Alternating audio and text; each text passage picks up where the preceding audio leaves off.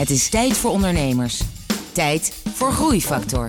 Het programma dat ondernemers beweegt, motiveert en inspireert. Hier is Kees de Jong, groeiondernemer en verbonden aan NL Groeit. Wat voel je als zojuist je eerste vliegtuig wordt afgeleverd? Het is belangrijk dat je iedere ochtend netjes je bed opmaakt.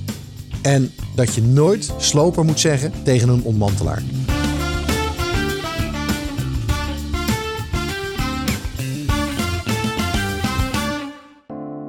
Welkom bij Groeifactor, het programma dat ondernemers beweegt, motiveert en inspireert. Met een openhartig gesprek hier op de bank met een inspirerende ondernemer. Vandaag is de gast Dirk-Jan van Heerden. En Dirk-Jan is eh, ondernemer en die heeft een bedrijf opgericht, AELS. Uh, als ik dat, uh, spreek ik dat goed uit, uh, Dirk-Jan? Helemaal perfect. Oké. Okay.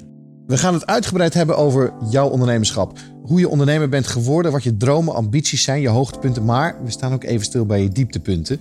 Wat je gedaan hebt om eruit te komen. Dat allemaal zo direct. Nu eerst muziek van Luther Vandross. Never Too Much.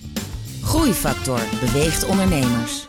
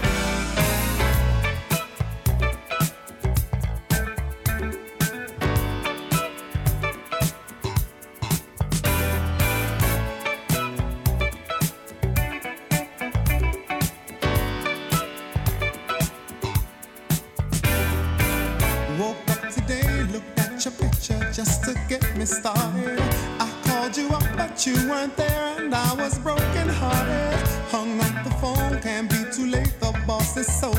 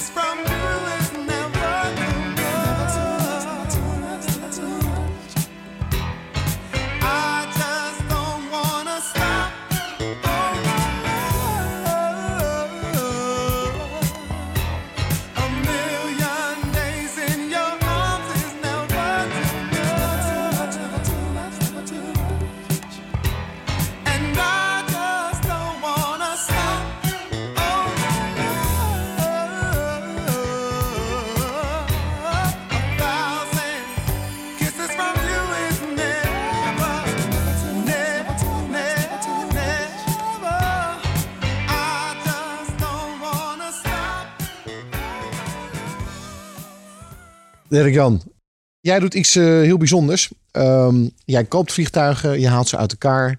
en je verkoopt vervolgens de onderdelen wereldwijd. en, en dat is echt een fascinerend verhaal. Hoe, hoe ben je erbij gekomen om een vliegtuig sloopbedrijf, of is dat te beginnen? Nou ja, slopen is wel een woord wat wij niet zo graag gebruiken. Ja, dat dacht ik al, daarom zeker. dus die, die kop ik dan maar even in. Nee, ehm, eh, wij noemen het deassembleren en ontmantelen. Omdat uh, slopen kan iedereen. Maar op een nette, goede manier uh, maximale waarde uithalen... vraagt er echt wel expertise en, en skills.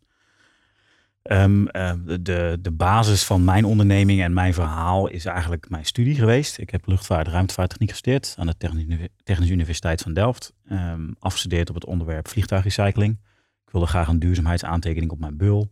En dat vroeg dus onder andere een afstuderen op een duurzaam vraagstuk. Uh, gekozen voor vliegtuigrecycling. En meestal wordt er gekozen voor uh, eh, CO2 of uh, geluidsemissie of iets dergelijks.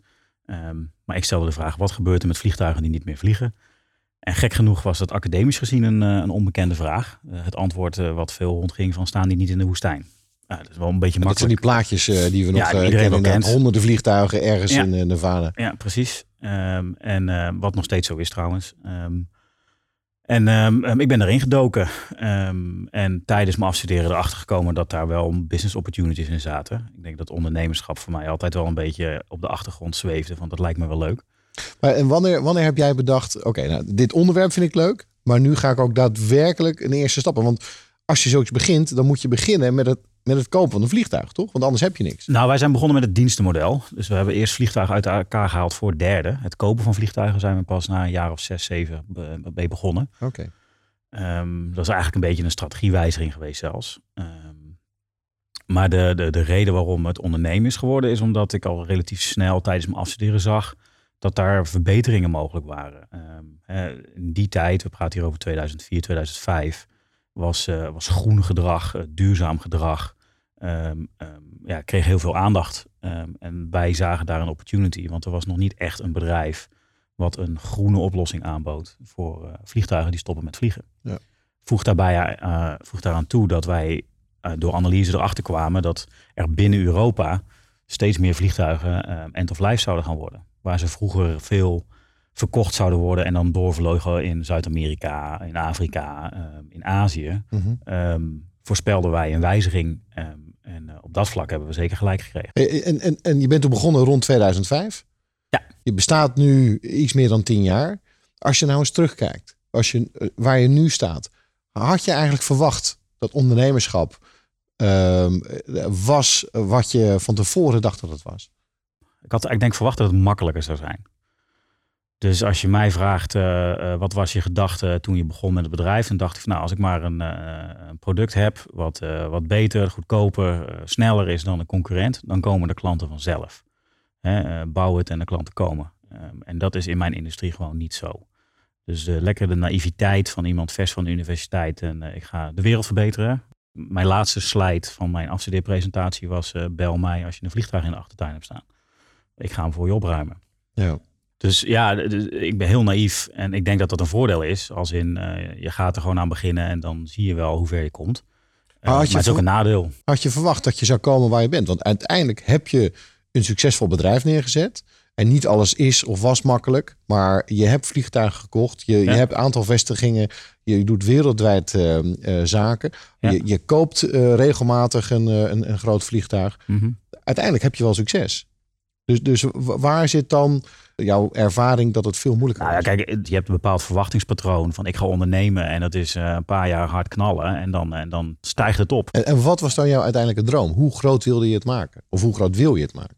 Ik weet niet of ik op dat moment wel zo daar zo echt een beeld bij had. Ehm, ik heb altijd gehad van nou, ik wil een aantal vliegtuigen per jaar doen en ik wil gewoon een leuk team mensen om me heen hebben. Ik, ik ben niet. Uh, ik heb nooit de gedachte gehad van ik wil een bedrijf met, met 500 man of, eh, of zoveel miljoen omzet. Ik wilde gewoon een, een, een, goed bedrijf dat leuk draait. En ik ben natuurlijk ook een beetje een ingenieur. Of dus ik ben een ingenieur. En uh, zeg maar, kenniscentrum zijn en erkenning krijgen uit de industrie. Dat jij degene bent die dat het beste kan, het beste weet en het beste doet. Ik denk dat ik daar meer, meer naar streefde dan, dan een, een mega groot bedrijf. Dus de, de beste vind ik belangrijker dan de grootste, denk ik. Ja, en dan de beste in Nederland of Europa? Of wil je ook, zie je Nee, wereldwijd. wereldwijd de Ja, beste? nee, nou ja, de luchtvaartsector is een, een internationale business.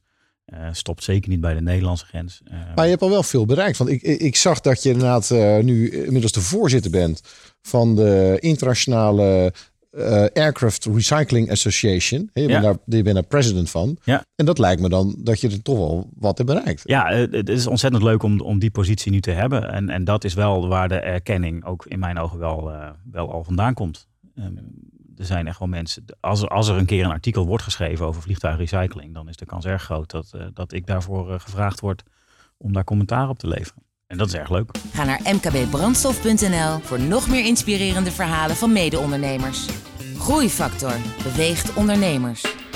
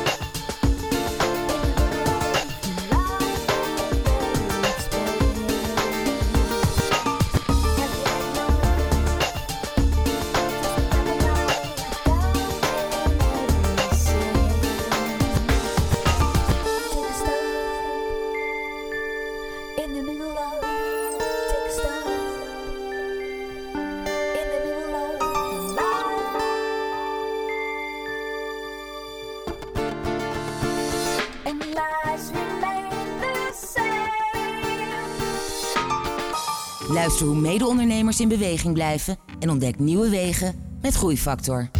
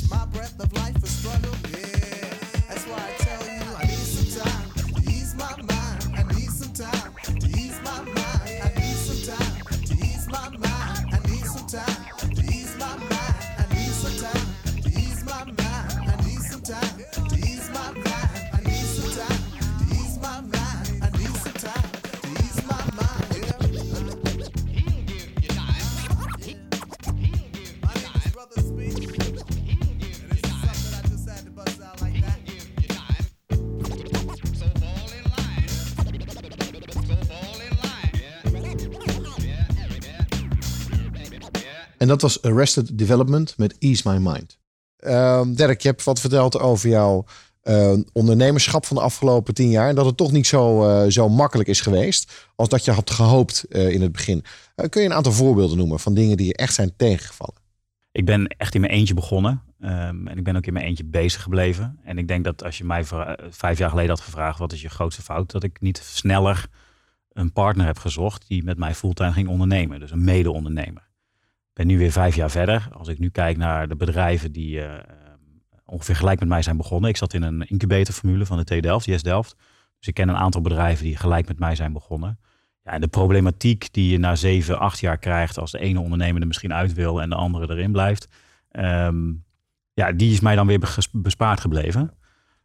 Overigens zie je dat vaak, dat ondernemers na een jaar of zeven, acht uiteindelijk hun bedrijf een beetje zat zijn. En seven dan, year itch, ja. Ja, de seven year itch, inderdaad. Ja. Maar die heb, je, die heb jij niet gehad, eh, denk ik. Jawel. Of die heb je ook Zeker gehad? wel. Nee, ja, dus, dus ik heb op een gegeven moment ook wel het gevoel gehad van, nou, waar gaan we nou heen? Want eh, we hadden een bepaald businessmodel gekozen. Het dienstenmodel waar we het net over hadden. eh, waarbij we vliegtuigen uit elkaar halen voor derden. Maar ja, wij merkten dat daar bepaalde grenzen in zaten. En dat dat gewoon niet op de manier groeide als dat we zoveel jaar daarvoor hadden bedacht. En dat is de reden waarom wij zijn overgestapt naar ook vliegtuigen kopen. Ja. En die wijziging heeft gezorgd voor de groei van de afgelopen jaren. En dat heeft mij ook weer de energie gegeven om er nog een keer een slinger aan te geven. Maar wat miste jij dan in wat je net zei, het, het, het niet hebben van een partner? Wat was nou dan hetgene wat jij wel zag bij die andere bedrijven en miste? Het, eh, het los kunnen laten. Ik heb in mijn eerste paar jaar als ondernemer eh, eigenlijk nooit echt relaxed een vakantie gehad of zo.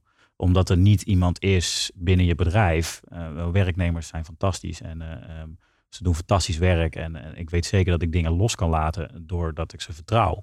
Maar ehm, de echte verantwoordelijkheid voelen om te zorgen dat het bedrijf blijft groeien. Om, om, om te blijven pushen om die ene deal binnen te halen. Om die focus vast te houden. Ja, dat voor mijn gevoel kan dat alleen maar een andere mede-ondernemer doen. Zou dat ook een advies zijn, een, een, een algemeen advies dat je zou geven aan andere ondernemers? Probeer het vooral samen te doen. Ja, dat zou zeker een tip zijn, denk ik. Ik zie dat echt als een fout voor mij. Maar dan wel meteen de, de tip erbij. Van bedenk goed hoe je met elkaar afscheid neemt als de een het eh, eh, iets anders wil gaan doen. Ja. Om wat voor reden dan ook. Wel, welke huwelijkse voorwaarden je met De elkaar huwelijkse afspreekt. voorwaarden moet je heel helder ja. maken. Dat is, maar dan goed, eh, ik heb daar geen ervaring mee. Ik zie alleen in mijn omgeving mede-ondernemers die daar wel eens eh, mee lopen te stoeien. Maar ik hoor jou toch de hele tijd over wij praten. Is dat... eh, oh ja, dat is er op een of andere manier ingesleten. Ja? Ik, eh, ehm, ik doe het ook niet in mijn eentje. Ik bedoel, ik heb ook collega's die fantastisch werk leveren. En ik heb investeerders, ehm, ik heb klanten. Eh, het is een wij. Eh, de gedachte dat je een bedrijf helemaal in je eentje kan opzetten en dat dat helemaal succesvol maken, dan, eh, dan heb je het gewoon helemaal fout.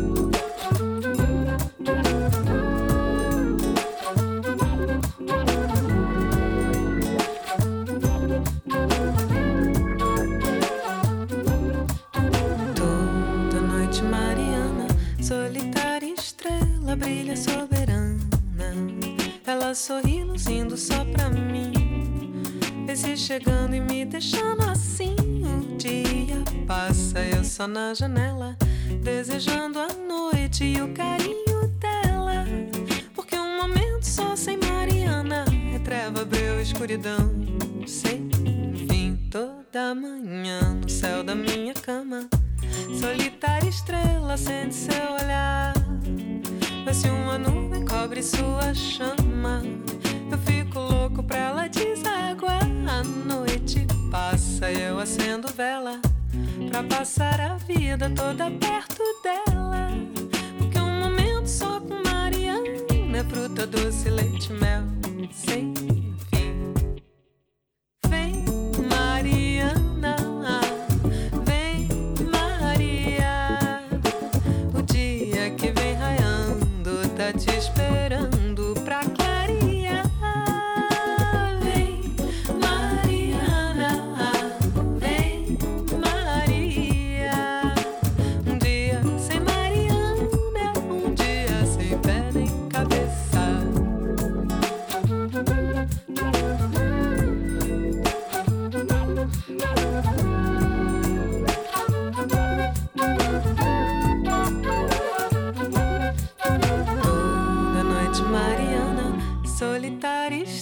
estrela, brilha soberana.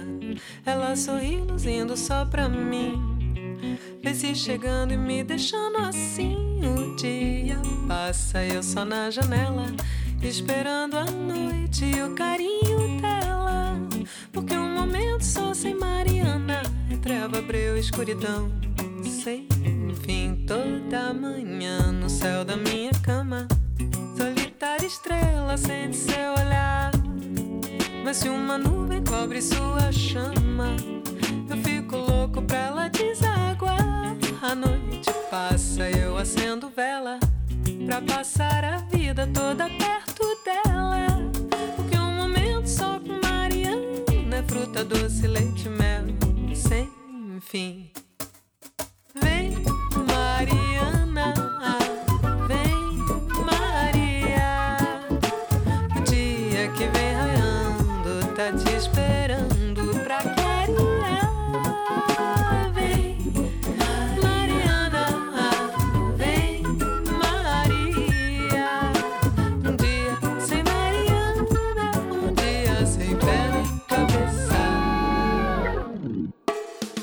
Je luistert naar Groeifactor.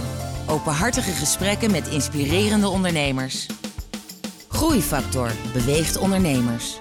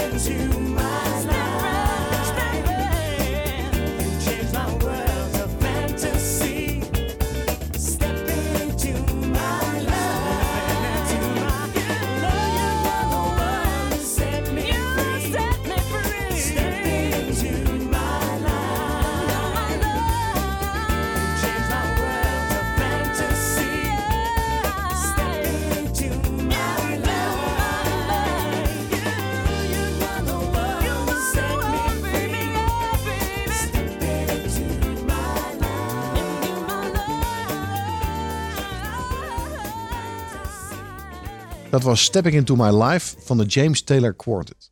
Eh, Dirk, we gaan zo naar de muziek luisteren. Wat heb jij zelf met muziek? Ja, best wel veel eigenlijk. Ehm, altijd waar ik ben is, eh, ik hou niet van stilte. Ik zet altijd wel eh, een plaatje of een, of een radiozender op. En en gebruik je dat ook in je ondernemerschap? Om jezelf op te pompen of misschien... Oh ja, zeker. Dus als er echt even wat af moet, dan, eh, dan wordt het wat, wat harder, wat sneller, wat agressiever. Ja. En eh, als het eh cool down, dan wordt het minder. Ja. En, en, en wat is dan hard en agressief? Nou, dan zit ik wel in zware gitaren en, eh, en eh, nou ja, de, de, de Ramstein-achtige herrie, zoals sommige mensen zouden noemen. Ja, dat, dat past niet helemaal in het, eh, in het format. Nee. Ehm, heb je een ander nummer wat we zouden kunnen luisteren met elkaar? Ja, nou ja, de, de rekening houden met, met de luisteraar eh, ehm, eh, heb ik gekozen voor Paolo Nutini met New Shoes. Leuk nummer. Ehm, ik word er altijd heel vrolijk van. Sowieso een nummer over nieuwe schoenen. Dat is gewoon goed bedacht. En eh, ja, vrolijk.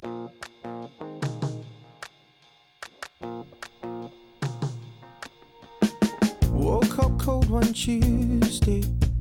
I'm looking tired and feeling quite sick.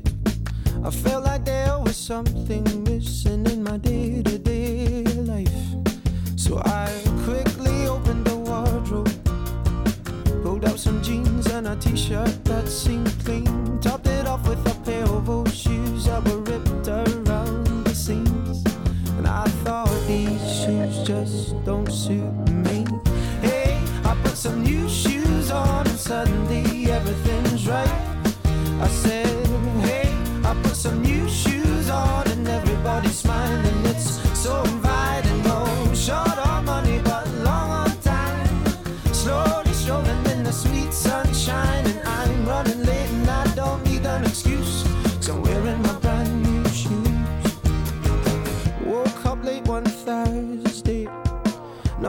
stars as I'm rubbing my eyes, and I felt like there were two days missing as I focused on the time.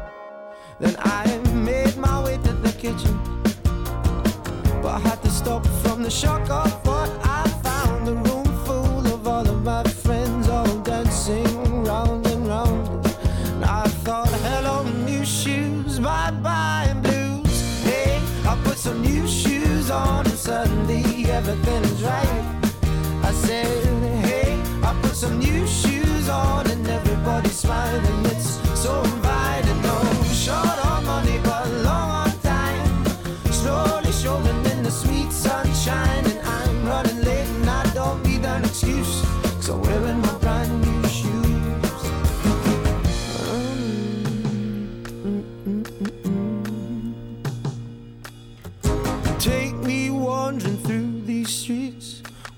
Bright lights and angels meet. Stone to stone, they take me on. I'm walking till the break of dawn. Take me wandering through these streets where bright lights and angels meet.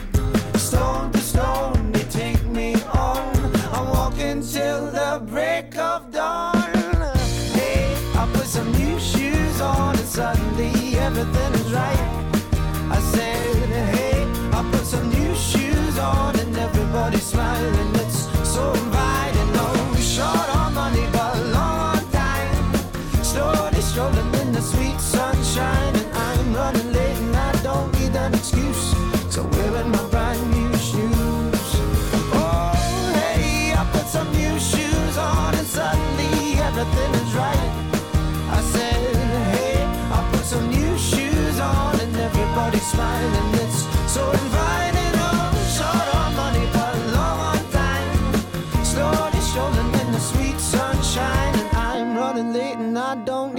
Need an excuse. Cause I'm wearing my brand new shoes. Inspirerende verhalen van mede-ondernemers.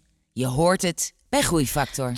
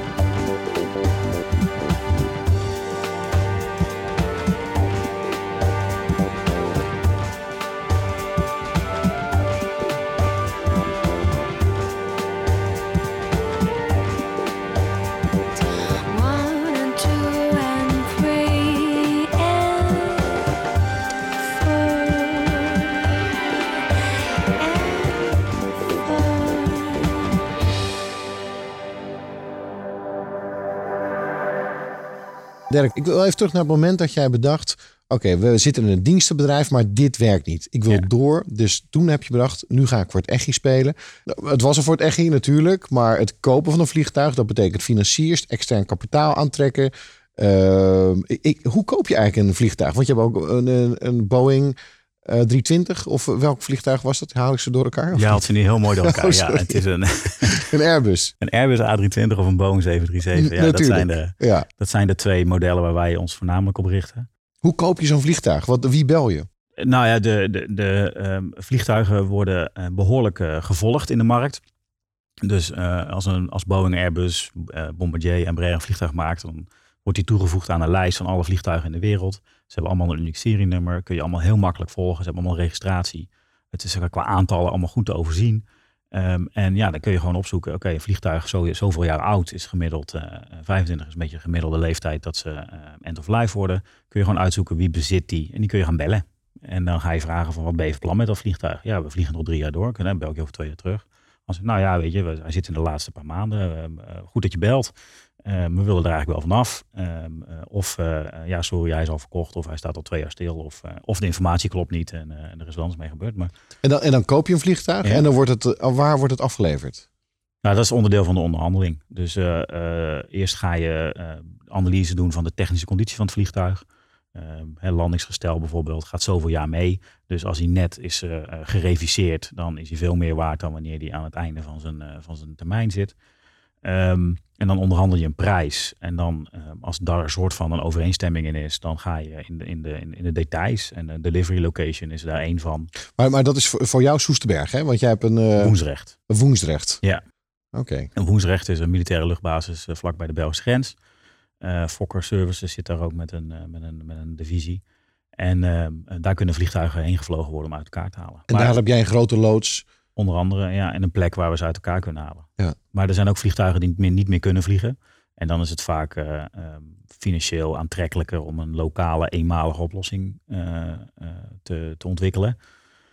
Ehm, ten opzichte van hem weer luchtwaardig maken. Ja. Ehm, eh, voor, ja, een vliegtuig luchtwaardig maken, zeker als hij een tijdje stil heeft gestaan door wat voor omstandigheden, kan al snel een paar ton kosten. Ehm, en dan nog de vlucht zelf, en die, dan moet je weer verzekeren. Dan moet je En een piloot ja, vinden die dat eh, wil eh, vliegen. Ja, nou ja, goed. Ehm, die zijn er wel te vinden hoor. De- de- Maar, maar de- maar ik, wil, ik wil even terug naar het moment. Want daarvoor was je een serviceorganisatie. En vervolgens ben je vliegtuigen gaan kopen. Die ben je gaan eh internationaal gaan onderhandelen. Dat was een hele nieuwe fase voor je. Mhm. Maar je hebt ook daarvoor geld moeten aantrekken. Dus je moest plannen maken, je moest presentaties geven. Dat was een heel nieuw ding wat je waarschijnlijk nog nooit had gedaan. Hoe heb je je daar doorheen geworsteld? Ehm, nou ja, ik zat, wat ik al zei, ik zat in de, in de startersformule van, eh, van de TU Delft, de Yes Delft. Ehm, en daar zijn de nodige ehm, nou ja, cursussen, noem het zo, trainingsevents, waarbij je eh, daarvoor heel veel leert.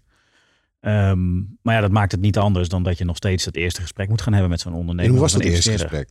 Hoe voelde je? Nou, ik had het geluk dat eh, er reeds een investeerder in mijn bedrijf zat. Ehm, we bestonden al zes, zeven jaar, hadden al een uitgebreid netwerk. Eh, we hadden dus partijen waar we mee konden samenwerken in die deals. Eh, dus het eerste vliegtuig heb ik met de bestaande investeerder met een, met een lening, projectfinanciering kunnen doen. Eh, maar ja, we wisten als we meer vliegtuigen willen kopen, hebben we veel meer geld nodig. Eh, En wat kost een vliegtuig ongeveer? Het is mi- misschien een stomme vraag, maar... Ehm, nou ja, wederom, het hangt er vanaf leeftijd en type. Ehm, maar de vliegtuigen waar wij eh, ons op richten in het begin waren 737 Classics en oudere A320's. Die gaan nu ergens een beetje tussen anderhalf, twee ton dollar. Wat betreft 737 A320's iets duurder. Ehm, maar dat is alleen vliegtuig zonder motor, want wij doen nog niks met motoren, bewust. Eh, wij willen graag overstappen naar nieuwere modellen. En dan praat je over vliegtuigen die eh, rond de 2, 3,5 miljoen kosten. En in die fase zijn we nog bezig. En wat nu meer investeerders aantrekken, ja, dat verandert ook de, de zeggenschap. En, en ja, dat zou kunnen betekenen dat ik op een andere manier eh, verantwoording moet afleggen. We zullen zien hoe zich dat gaat ontwikkelen.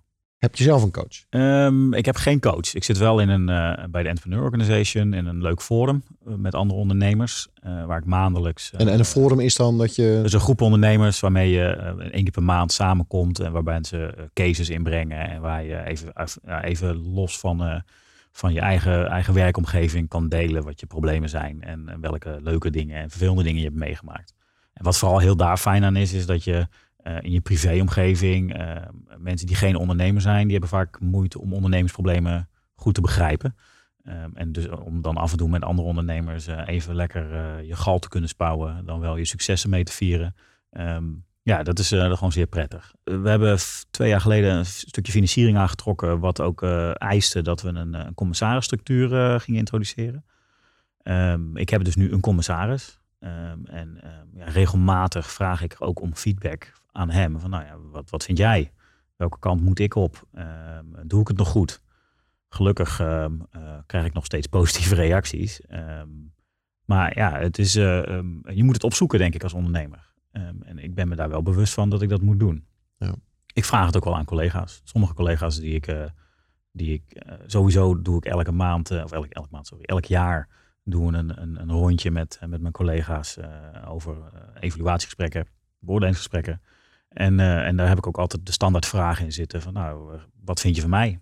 Ehm, eh, en, en, en wetend dat daar toch altijd die, die, die werkgever-werknemer relatie is, waardoor mensen zich misschien wat, wat terughoudend opstellen Ja. wat betreft een reactie. En wat Maar- krijg je terug? Wat zeggen ze?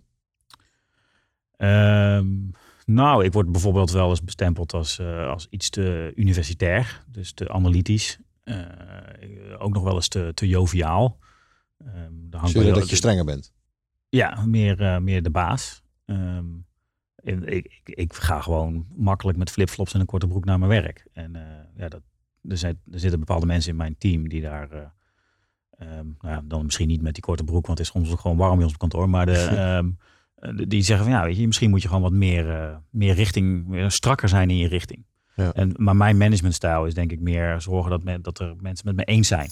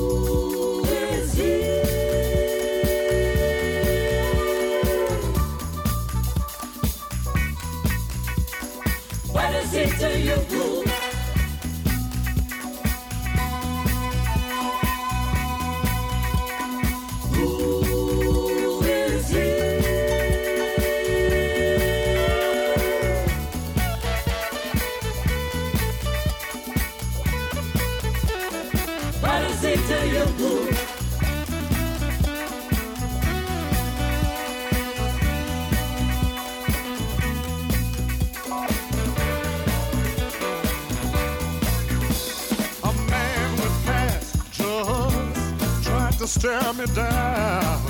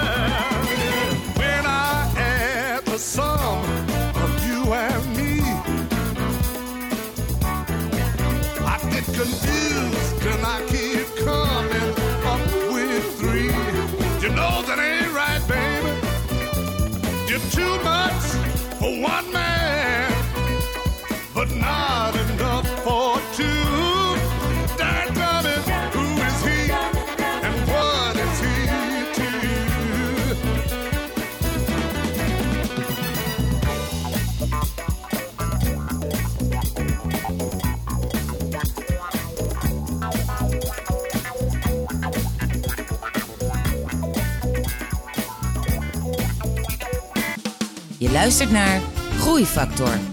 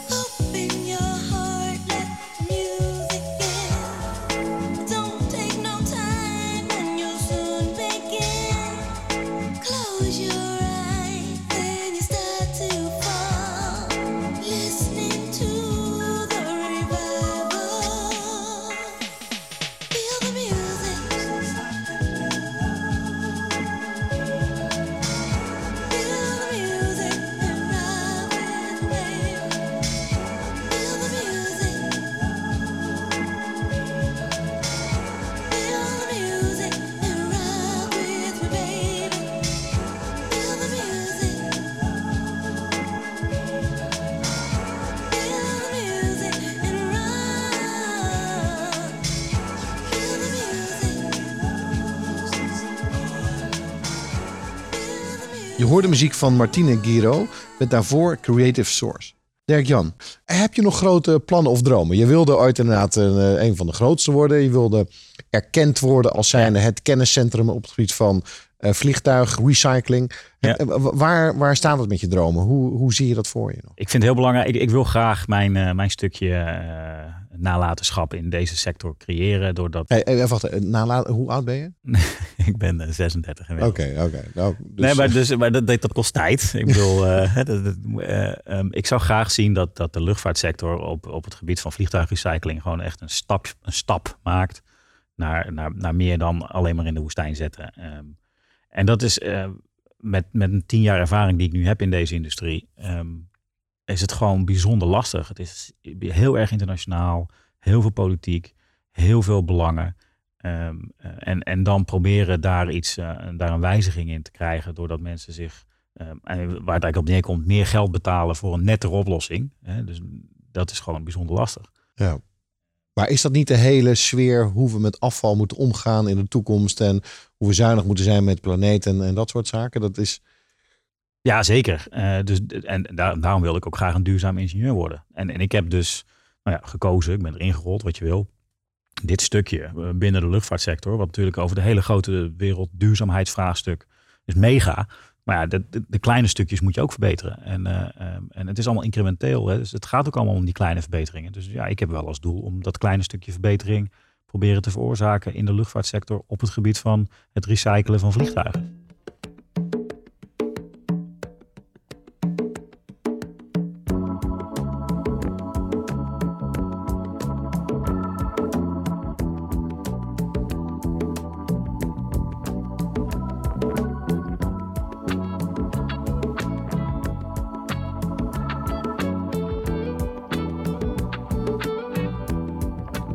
Though you may not drive a great big Cadillac,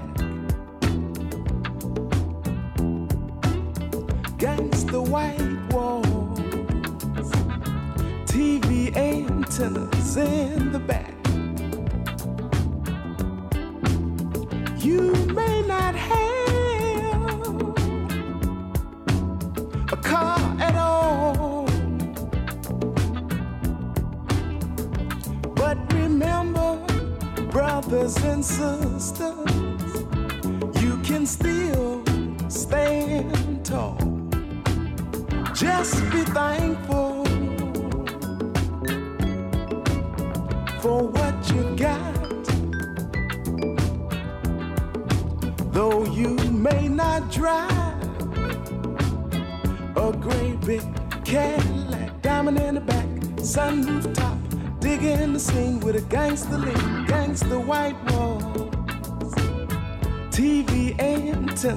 In the back.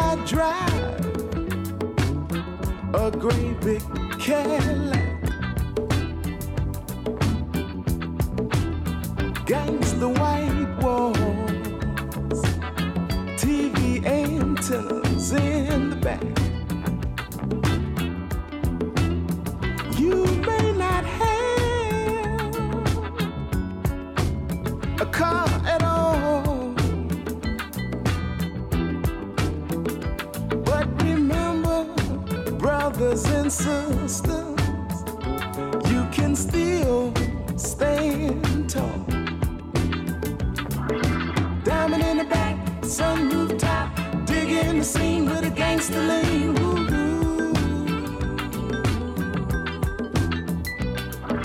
Diamond in the back, sun rooftop, digging the scene with a gangster lean.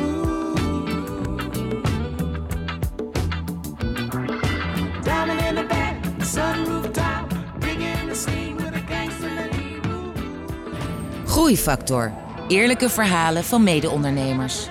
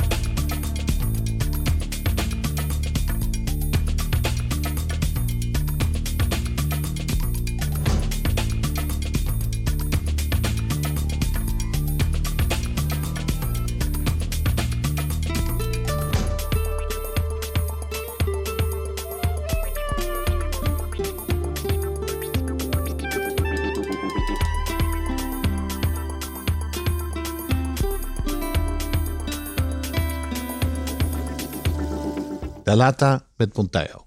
Dirk-Jan, ik wil even met jou terugkijken naar de afgelopen eh, tien jaar. Eh, jouw tien jaar ondernemerschap. Kun je aangeven wat jouw belangrijkste inzichten zijn op het gebied van ondernemerschap? Wat, wat, wat zou een andere ondernemer nou willen, willen zeggen als die, als die nu staat om zijn bedrijf te beginnen? Ja, ik, ik denk dat je als ondernemer eh, ehm, vooral ook een beetje, een beetje gek moet zijn. Dus wat je doet, je moet een bepaalde passie hebben. Ik, ik denk dat er ook twee soorten ondernemers zijn. Je hebt de ondernemers die ondernemen omdat ze het ondernemen leuk vinden en wat minder liefde hebben met het product. En dat zijn vaak mensen die meerdere bedrijven kunnen starten. Ik denk niet dat ik er zo een ben. Ik ben meer iemand met passie voor, voor mijn product, voor de, de, de markt waar ik in ben. En ik zie dus ook, stel dat mijn bedrijf eh, failliet zou gaan of stel dat ik mijn bedrijf zou verkopen. Ik denk niet dat ik een ander bedrijf zou beginnen op een totaal ander gebied. Ik denk dat ik dan in de luchtvaartsector bezig blijf. En ik denk dat die soort, dat soort passie heeft mij geholpen om, om het tien jaar lang vol te houden. Ja. Eh, dus als je onderneemt met de gedachte, ik ga geld verdienen en eh, ik ga dat snel doen. Ik denk dat je, dat, dat je het dan minder lang volhoudt. En de reden waarom ik het lang volhoud, is omdat ik een bepaalde liefdesrelatie heb met, met wat ik doe. Dus ik zou dat dan aan andere ondernemers proberen mee te geven. Ja, probeer dat je echt... eh, Wat zijn nog meer tips? nou, zorg dat je voldoende financiële kennis hebt. Ik, ik ben ingenieur, dus ik heb heel veel geleerd over hoe ik met cijfertjes om moet gaan. Maar een fatsoenlijke winstverliesrekening, balans lezen, al dat soort dingen heb ik mezelf eigen moeten maken. En eh, ik denk dat dat een zeer belangrijke vaardigheid is voor elke ondernemer. En dan nog een hele eh, voor de hand liggende truc, denk ik, is dat het heel goed is als je, als je een onderneming begint, dat je begint met ook zelf de administratie te doen. Dus dat over de schutting flikkeren en tegen iemand zeggen van nou doe jij het maar voor me. Ik denk niet dat dat goed is in het begin. Uiteindelijk hè, moet je zo'n keuze misschien wel maken. Wellicht voornamelijk met inzicht in je kosten. Dat je ook echt bovenop die Ja. kosten zit. En uiteindelijk gewoon op je, op je cash. Op Maar ook je- dat je weet wat je, wat je, wat je, ehm, eh, hoe het loopt en wat er moet gebeuren. Ik, ik zie wel bestartende bedrijven heb ik gezien die het uitbesteden. En die zie ik dan allemaal werk verrichten. Mhm. Zodat ze eh, de facturen en alles en wat dan niet meer kunnen overdragen aan iemand die er dan er wat mee gaan doen. Maar de hoeveelheid werk die ze verrichten voordat ze het overdragen aan iemand anders is eigenlijk bijna hetzelfde als wanneer je het zelf in je administratie zou kloppen. En dan heb je wel meteen de inzichten. Ja. Ehm, dus dat zou ik een hele belangrijke vinden voor andere nieuwe ondernemers. En, eh, en, en blijf ook vooral zelfreflectie hebben. Kijk in de spiegel, vind ik het leuk? Ehm, ben ik de juiste man? Ja. Ehm, eh, geniet ik er nog van? Ben ik bereid om de uitdagingen aan te gaan die, die op mijn pad liggen? Dat stapje extra. Ja, en, en, en blijf ook vooral zoeken naar een gezonde ehm, ehm, privé-werkbalans. Eh, ik ken ondernemers die de 60, 80 uur per week halen.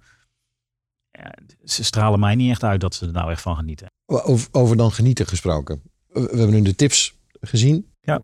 Pak die afgelopen tien jaar eh, nog even. Als je terugkijkt, wat was nou het moment dat jij echt jezelf on top of the world voelde? Ja, dat is wel een interessante vraag. Ik, ik ben best wel matig in mijn enthousiasme, denk ik. Want bijvoorbeeld het, a- de, de, de, koop van het eerste vliegtuig is natuurlijk gewoon een gigantisch hoogtepunt. Eh, hè, de eerste Boeing 747 die we uit elkaar hebben gehaald. Ik bedoel, ja, groter als dat worden ze gewoon. Ja, ooit wel een keer, maar voorlopig nog even niet. Ehm, maar het, het, het, proces, ik ben zo bezig met dat proces. En als dan in dat proces een bepaalde milestone wordt bereikt, bijvoorbeeld het tekenen van de sales agreement, waardoor je de eigenaar wordt van het vliegtuig. Ehm, ja, dat is gewoon een van de stapjes in het proces. En eh, ehm, eh, het- bezinkt mij dan zelden als van yes, we hebben het gehaald. Ehm, ik kan wel nog één situatie keer herinneren. Toen hadden we een eh, contract getekend in, in, in Duitsland. Om daar een vliegtuig eh, eh, voor een klant uit elkaar te halen. En het was de eerste keer dat we ook die componenten zouden gaan verhandelen. Dus we hadden het vliegtuig niet gekocht. Maar we deden wel alles zonder het vliegtuig te kopen. En, eh, en toen zaten we in de auto terug. En dat was wel een lange autorit. Want het was vanuit Dresden. En toen heb ik wel een paar keer even hard geschreeuwd en hard op mijn stuur geslagen van yes, dit is toch wel cool. Het is gewoon gelukt om een contract te tekenen met, eh, met een best wel groot bedrijf. Het was een, een dochteronderneming van wat tegenwoordig dan eh, Airbus heet. Ehm, en een hele grote conglomeraat. En die hadden gewoon ons uitgekozen om dat project te laten doen. Ja, dat was wel even kicken. Openhartige gesprekken met inspirerende ondernemers. Je luistert naar Groeifactor.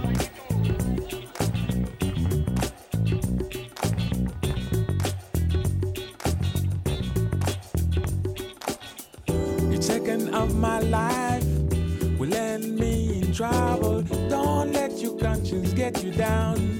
You know that, brother. Time after time and day after day, I'm feeling more free. Each second there's a crime, at less a number. Life is not a game. You know that, brother. I'm free, my mind. I want to keep my soul. I want to be free for once in my life. Free, try to reach the sky. I want to be free, free like a bird. Free, like a morning sun. I want to be free, free like my heart. Free, like the moon at night. I want to be free, free like a dream. Free, just once in my life. I want to be free, free like a child. Free, in my mother's eyes. I want to be free, even if I don't know why. I want to turn left or right. Free, free, free, free. Singing la la la. I wanna be free for once in my life. I wanna be free. That's all. Where is my paradise? And tell me, where is Lady Day?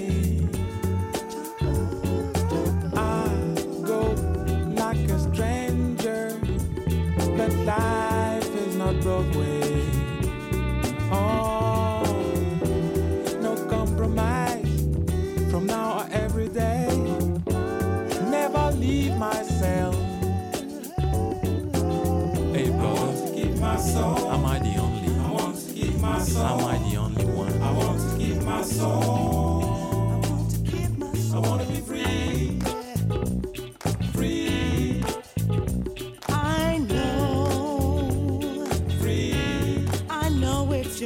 50 men by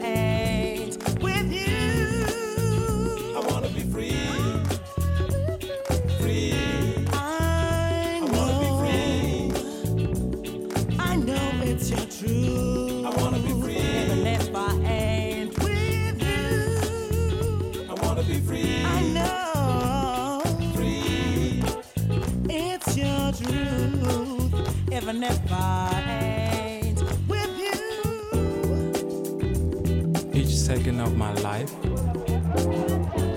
will land me in trouble. Forget about your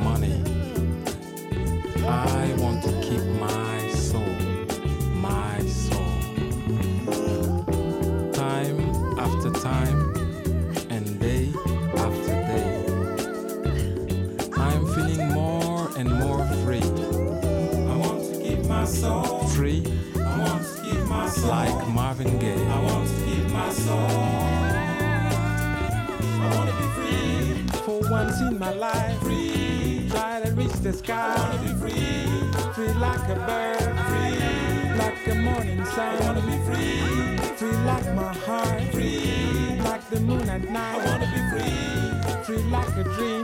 Free just once in my life. I want to be free. Free like a child. Free in my mother's eyes. I want to be free, even if I don't know why.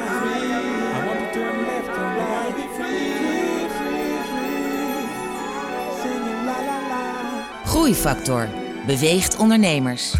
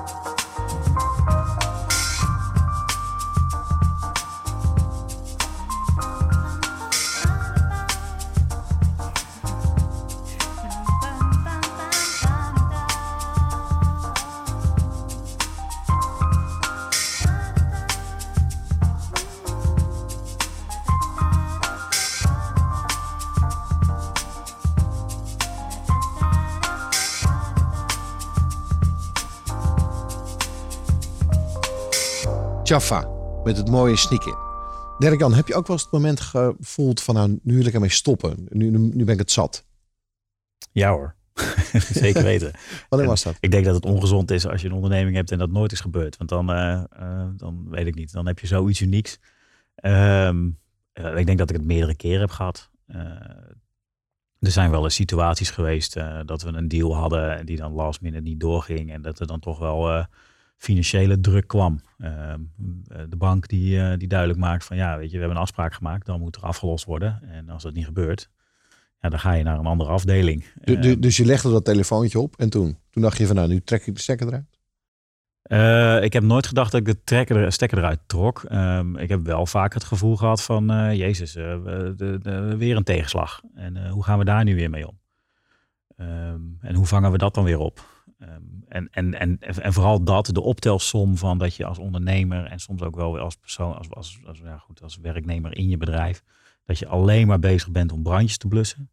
Ze zeggen wel eens een strontkop naar boven drijven. Nou, ik denk dat dat gewoon hartstikke waar is. Dus eh, als al je collega's, alles wat, wat goed en makkelijk gaat, ja, daar hoor je niks wat van. Maar als het, als het een keer eh, eh, misgaat, dan ben jij degene die dat moet oplossen. En, vooral, en vooral dat gevoel, als, als dat gewoon te lang blijft doorgaan. Hè, dus die belt van, ja, weet je, eh, dit en dit ging allemaal goed, maar nu gaat dat niet goed. Kan jij dat oplossen? Kan jij dat oplossen? Kan jij dat oplossen? Eh, ja, dan die optelsom, dan heb ik wel eens van, oké, nu heb ik er even geen zin meer in. Heb je het, dat is een soort elastiekje. En op een gegeven moment staat hij dan zo strak en dan Ja. heb je ook weinig bewegingsruimte meer. Is het wel eens gebarsten? Nee. Nee, ehm, ik heb wel af en toe. eh, ehm, Hoe heb je dan ervoor gezorgd dat je uiteindelijk toch weer de lucht en de energie kreeg om het probleem aan te pakken? Eh, eh, Oeh, ja, ik weet niet of ik nou bewust dan wat gedaan heb. Ik, ik denk dat ik. Nee, je eh, bent gaan hardlopen, begrijp ik. Ja, ja, nou ja, de, ja, nou ja, misschien is dat wel de laatste tijd een goede uitlaatklep. Ehm, het, het stapje terugnemen, even met vrienden een paar biertjes drinken in de, of misschien een paar te veel biertjes drinken in de kroeg. Ehm, een weekendje naar een, naar een leuk rockfestival of zo. Al dat soort dingen. Eh, dan kom je terug en dan, dan is het toch weer eventjes eh, de emmer voldoende leeg, zodat er weer eh, druppeltjes bij kunnen gaan om het weer een tijdje vol te houden. Misschien ook wel een goede les voor ondernemers. Dus dat de harder, harder, harder werken is niet de oplossing. Het is juist de lucht creëren in je hoofd om de juiste beslissing te nemen, de juiste persoon te bellen. Klopt Ja. dat? Ja, ik denk het. Ja, je moet voor jezelf die grens opzoeken. Ik weet bijvoorbeeld voor mezelf, ik moet vooral na negen uur moet ik niks meer doen. Als ik na negen uur nog wat doe, dan betaal ik daar de volgende ochtend de prijs voor. Ja. Eh, Negen uur 's avonds hebben we het over. Negen uur 's avonds, ja. nee, ja. En eh, nou ja, maar goed, ja, ik ga gewoon naar huis. En, eh, en, en ook, je moet ook dingen afsluiten. Eh, eh, mooie, iets waar ik zelf mee begonnen ben een paar jaar geleden, is als ik thuis kom, dan verander ik mijn outfit. Eh, en dan ga ik dus van mijn werkoutfit naar, nou ja, goed, afhankelijk van wat ik ga doen, of een hardloopoutfit of, of de, de bankhangen outfit. Ja, je Ehm, stapt in een andere persoon, eh Dirk Jan. Precies, en, en, dan, en daardoor kan ik het dan ook goed loslaten. Ja, ehm, het, het, het, het, het, eh, 's ochtends eh, voordat je naar je werk gaat, het, eh, het, op, je bed opmaken.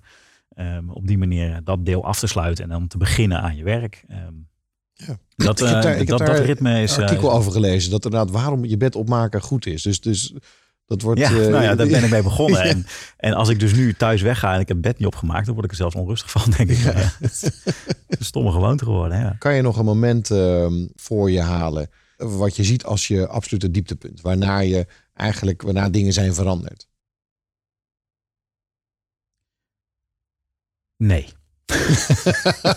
dus dat is goed nieuws. Of je hebt heel veel dieptepunten gehad. Dat kan ook. Ja, of het is gewoon. Ik, ik, zit al jaren in de, in de, in de, aan de onderkant van, dat, eh, van die vallei. En ik, eh, ik ben op zoek naar, de, naar dat trappetje naar boven. Nee, zo erg is het zeker niet. Ehm, maar ik denk, ik denk dat dat een beetje te maken heeft met dat ik die, wat ik net al schetste, dat die pieken, dat ik dat eigenlijk niet zo, eh, eh, niet zo ervaar als zijnde, eh yes, helemaal fantastisch. Ik denk dat daardoor die dalen misschien ook wel eh, ehm, minder heftig aankomen bij mij.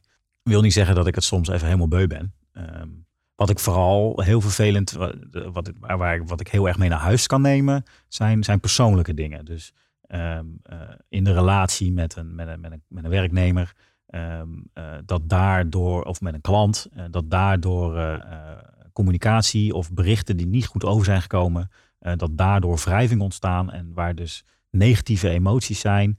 Niet omdat je dat had gewild, maar omdat dat een effect is van hoe jouw boodschap is overgekomen, dan wel hoe het is geïnterpreteerd. En, en dat neem je dan ook persoonlijk. En dan wordt het persoonlijk. En, en daar kan ik denk ik het slechtste tegen. Dat, die vind ik heel vervelend. Dat ik, en dan zit ik daar en dan kan ik echt malen. En dan, eh, en dan, ja, dan kan ik er zelfs wakker van liggen. En dan moet ik het van me afschrijven of ik moet die persoon bellen en dan moet ik uitleggen, luister, dit was niet zo bedoeld. Eh, of, eh, en gelukkig tot nu toe is het nog nooit gebeurd dat ik met iemand een, eh, een relatie heb gehad. Ehm, ik, heb, ik heb volgens mij nog geen vijanden gemaakt, zeg maar. Nee. En dat hoop ik zo te houden. Uh, Dirk Jan, ehm, dankjewel voor dit super openhartige gesprek. Graag gedaan. Dit was Groeifactor. En voor de luisteraars, bedankt voor het luisteren en graag tot de volgende aflevering. Ga naar mkbbrandstof.nl voor nog meer inspirerende verhalen van mede-ondernemers. Groeifactor beweegt ondernemers.